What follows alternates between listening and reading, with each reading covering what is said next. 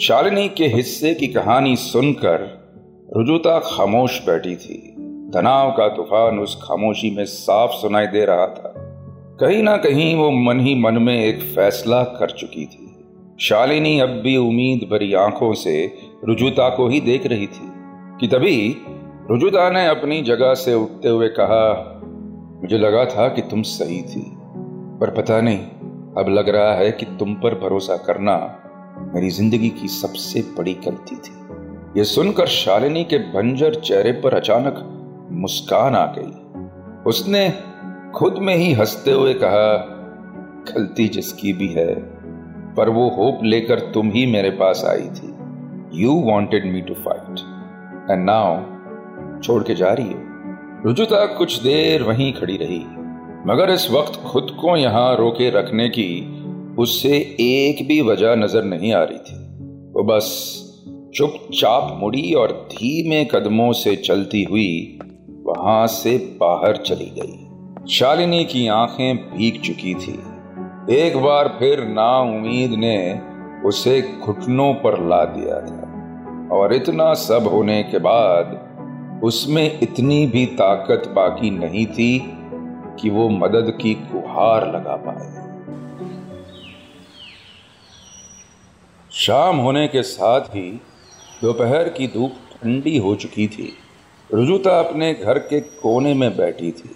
उसकी उलझन भरी आँखें अपने लैपटॉप के स्क्रीन पर जमी थी।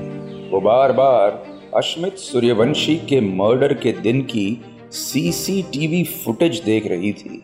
बार बार लगातार उस फुटेज को देखने के बाद भी कोई भी ऐसा सबूत उसे नज़र नहीं आ रहा था जो इस केस में थोड़ी क्लैरिटी ला सके। और हर बार बस एक ही सवाल उसके मन में आ रहा था कि आखिर शालिनी ने इस मर्डर को कैसे अंजाम दिया? रुजुता इन्हीं सवालों के अंजुमन में लगी थी कि तभी उसके दरवाजे पे एक दस्तक हुई। उसने दरवाज़ा खोला तो देखा सामने सारा सूर्यवंशी खड़ी थी।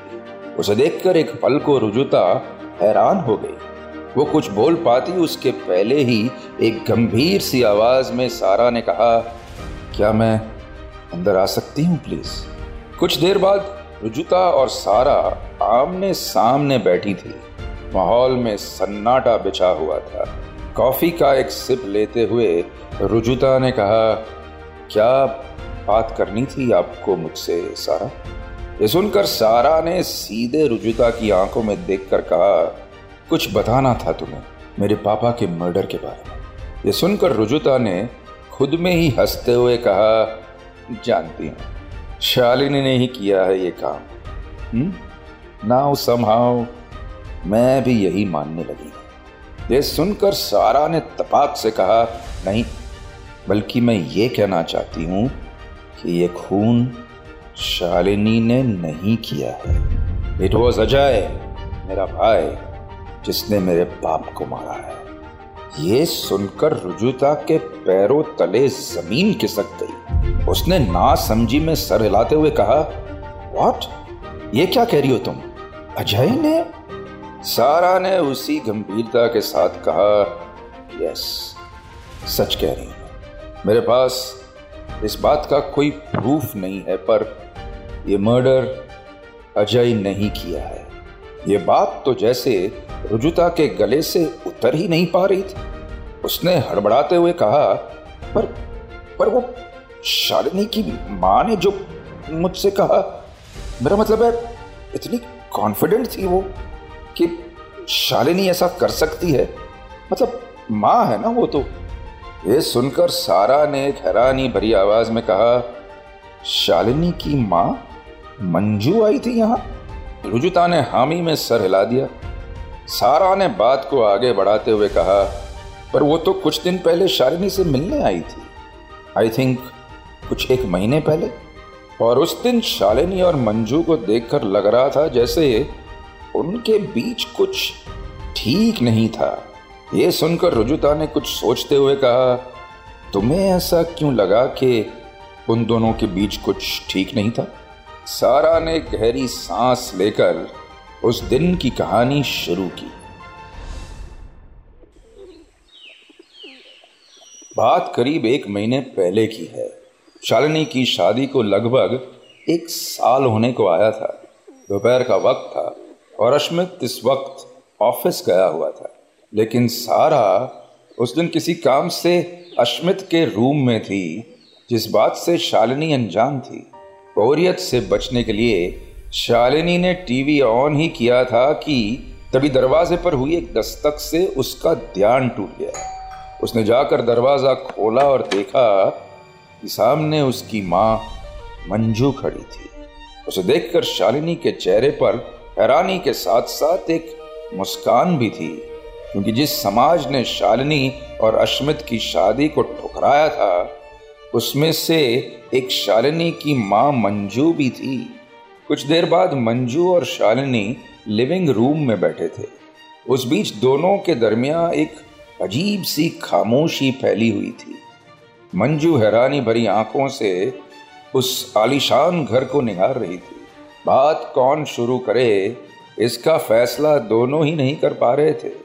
कि तभी चुप्पी तोड़ते हुए शालिनी ने झिझकते हुए कहा कैसी हो माँ? इतने दिनों तक याद भी नहीं आई मेरी आपको। ये सुनकर मंजू की आँखें नम हो गई। उसने सुबकते हुए कहा, तेरी खुशी देखने में देर कर दी मैंने बेटा। मैं भी सब लोगों की बातों में आ गई थी।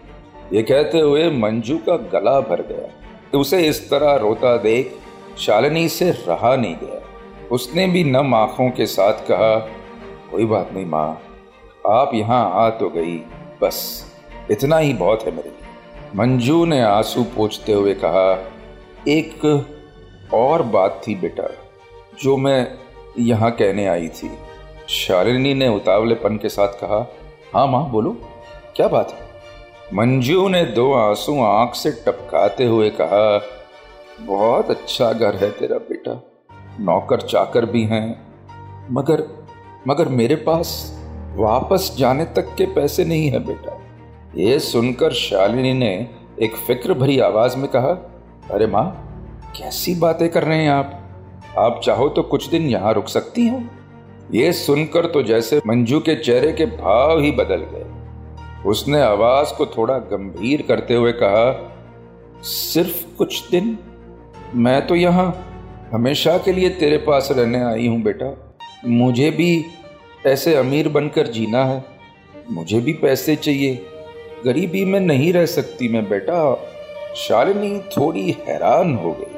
मगर फिर भी बात को संभालते हुए उसने कहा, माँ, पर मैं पैसे दे सकती हूँ आपको, हेल्प कर सकती हूँ, मगर आप अगर ऐसी बातें करेंगी तो कैसे होगा?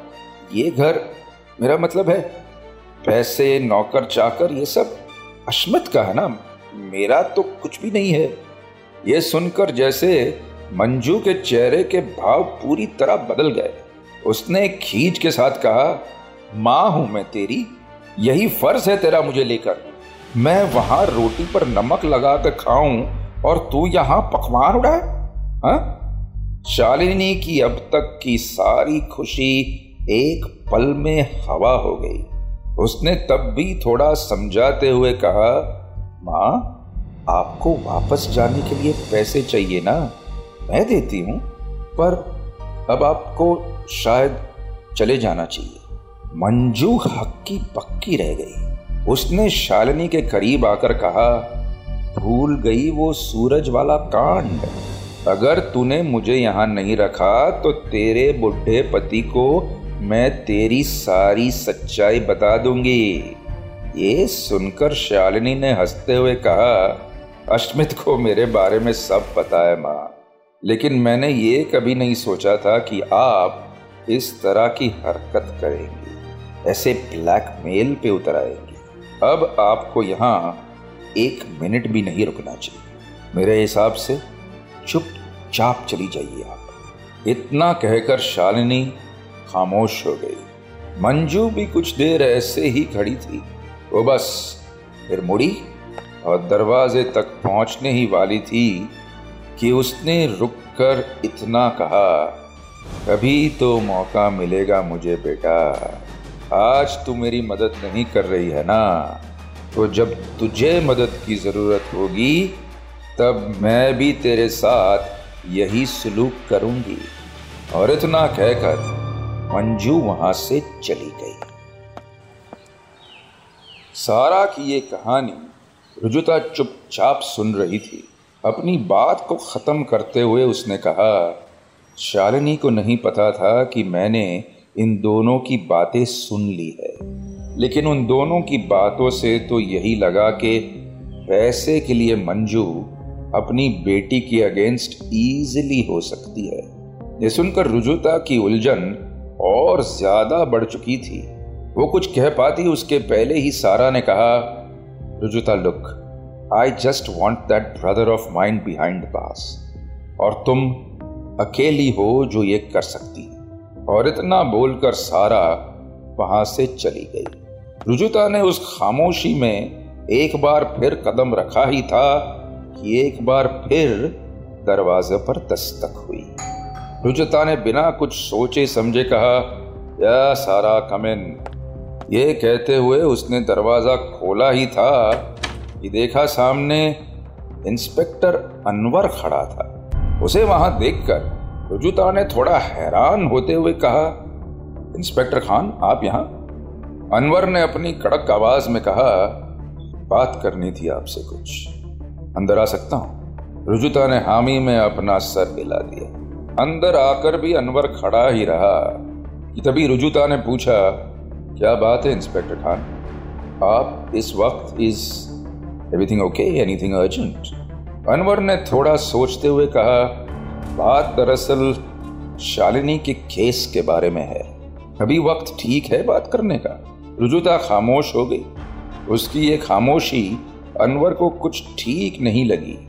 कि तभी रुजुता ने थोड़ा सोचते हुए कहा वक्त का पता नहीं, लेकिन शायद ये केस ही ठीक नहीं शायद उन्होंने बहुत बड़ी गलती कर दी शालिनी का केस लेकर। अनवर गहरी सोच में पड़ गया। उसने ना समझी में सर हिलाते हुए पूछा, इस बात का मतलब मैं समझा नहीं। आप तो उसे इंसाफ दिलाना चाहती थी, और अब ये सब सिचुएशन चेंज कैसे हो गया, हा? रुजुता ने खुद में ही हँसते हुए कहा, जस्टिस तो दिलाना था, मगर अब लग रहा है जैसे मैंने खुद को ही इस दलदल में फंसा लिया है। कौन सी कहानी सही है और कौन सी नहीं? ये समझने की ताकत भी नहीं रही अब मुझमें। अनवर समझ गया था कि रुजुता जो भी लड़ाई लड़ रही थी, वो उसकी अपनी थी और उसे खुद ही उस दलदल से बाहर आना होगा। उसने थोड़ा सोचते हुए बस इतना कहा। देखिए रुजुता जी, मैं बस मर्डरर को फांसी के फंदे तक ले जाना चाहता हूँ। अगर आप भी इस काम में मेरा साथ देना चाहती हैं तो मेरा नंबर तो है ही आपके पास। कुछ पता चला है मुझे जो आपसे शेयर करना चाहता हूँ मैं। जब भी आप अपना डिसीज़न फाइनल कर ले प्लीज़ लेट मी नो इतना कहकर अनवर वहाँ से वापस लौट गया और पीछे छोड़ गया रुजुता और उसके सर पर घूमते उलझनों का बादल। उसके मन के सवाल अब बस एक काले अंधेरे जैसे हो गए थे, जिनके बीच ना तो कुछ दिखाई दे रहा था और ना ही कुछ सुनाई दे रहा था। रात काफ़ी हो चुकी थी, मगर नींद तो जैसे रुजुता की आँखों में उतरना ही नहीं चाहती थी। उसकी आँखें एक बार फिर अपने लैपटॉप के स्क्रीन पर उसी फुटेज को देख रही थी। इंसान जब परेशान होता है तो अपनी किसी एक याद को बार बार खुरेद कर देखता है कि शायद उसे अपनी गलती नज़र आ जाए। और रुजुता भी इस वक्त यही कर रही थी। वो बार बार फुटेज को आगे पीछे चलाकर देख रही थी कि कहीं से कुछ ऐसा नज़र आ जाए जो उसकी खोई हुई नींद लौटा दे, कि तभी उसकी नज़र किसी एक चीज़ पर पड़ी, जिस पर अब तक उसका ध्यान नहीं गया था। उसने देखा कि मर्डर के करीब पंद्रह मिनट पहले एक काले रंग की कार अश्मित के अपार्टमेंट के बिल्डिंग के सामने आकर रुकी थी।